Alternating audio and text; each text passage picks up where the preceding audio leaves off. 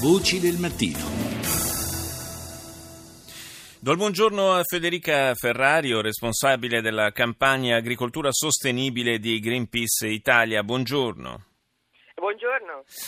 Avete lanciato assieme eh, ad altre organizzazioni una campagna per la messa al bando del glifosato. Eh, la raccolta di firme è cominciata, se non sbaglio, proprio ieri. Eh, l'obiettivo è quello eh, di raccogliere almeno un milione di firme in eh, almeno sette Stati membri dell'Unione Europea per poi eh, chiedere che questo erbicida venga, venga messo al bando. D'altra parte campagne contro il glifosato, che lo ricordo peraltro è il, eh, l'erbicida più diffuso attualmente in Europa e non solo. Eh, insomma, già ce ne sono state nel recente passato, ma finora l'Unione Europea non ha voluto prenderle in considerazione.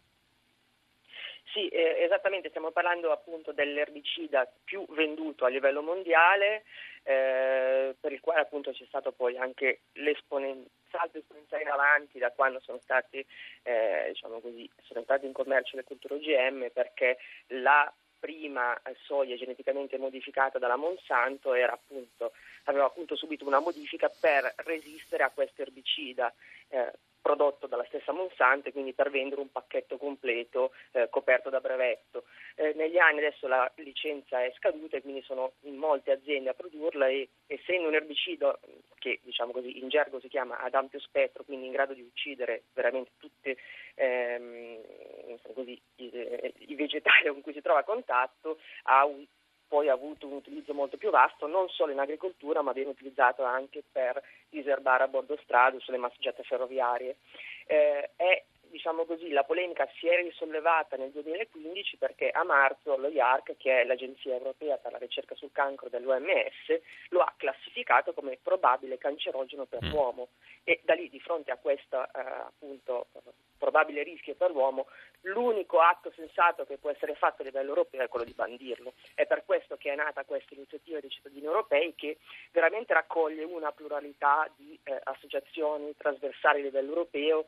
Eh, in Italia appunto anche Greenpeace che è parte della più vasta coalizione Stop Glifosato che solo da noi raccoglie più di 45 associazioni, ha deciso di eh, appunto aiutare questa raccolta firme speriamo di raggiungere il prima possibile il milione di firme per costringere la Commissione a prendere eh, un passo chiaro per la tutela dei cittadini e non dei profitti delle, delle aziende che producono questa sostanza. E non chiedete soltanto la messa al bando del glifosato, ma anche una, eh, che vengano rivisti diciamo, i, i meccanismi per eh, l'approvazione di pesticidi ed erbicidi e perché eh, l'Unione Europea si, si, impegni in maniera vincolante a eh, favorire il, la riduzione del, dell'impiego di queste queste sostanze chimiche che invece, eh, da quanto eh, si legge, sono addirittura il loro utilizzo è addirittura in aumento negli ultimi anni.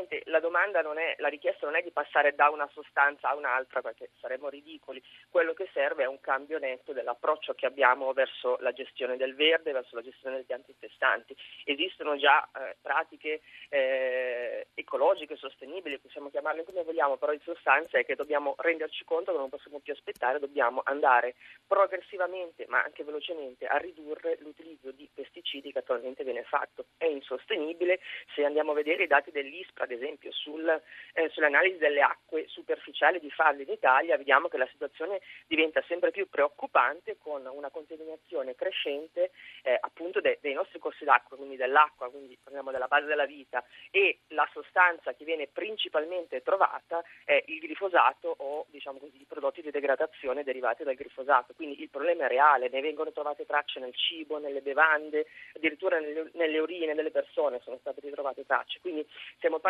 di una contaminazione diffusa che è sintomatico di un sistema che va cambiato. Quindi, ripeto, non è il problema della sostanza glifosato in sé, ma è proprio di un sistema che eh, sta dietro. Quindi non si tratta di togliere il mostro cattivo, di cambiare il sistema che sì. ha permesso l'arrivo.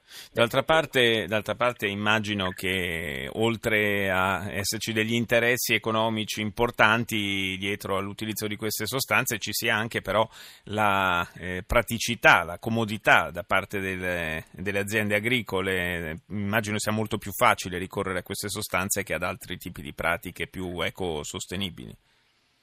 Preso piede così perché all'inizio ovviamente era più facile passare con i diserbanti invece che eh, certo. eh, attuare dei sistemi per diciamo così, liberare campi e strade da, da, da, erbe non volute. Il problema è che questo a distanza di anni ha creato un sistema, diciamo così, ha ingrandito il problema perché siamo andati a distruggere sia fauna che flora che sono poi invece utili per contrastare quelli che possono essere invece i parassiti per la nostra agricoltura o comunque eh, diciamo così, problemi che eh, si sono ingranditi. Se io vado a distruggere completamente un ecosistema, un'ecologia dal campo, ripeto, al parco cittadino, poi doverla gestire diventa sempre più certo, complicato. Certo, le conseguenze a medio e lungo termine poi si vedono e come. Grazie a Federica Ferrario di Greenpeace Italia per essere stata con noi.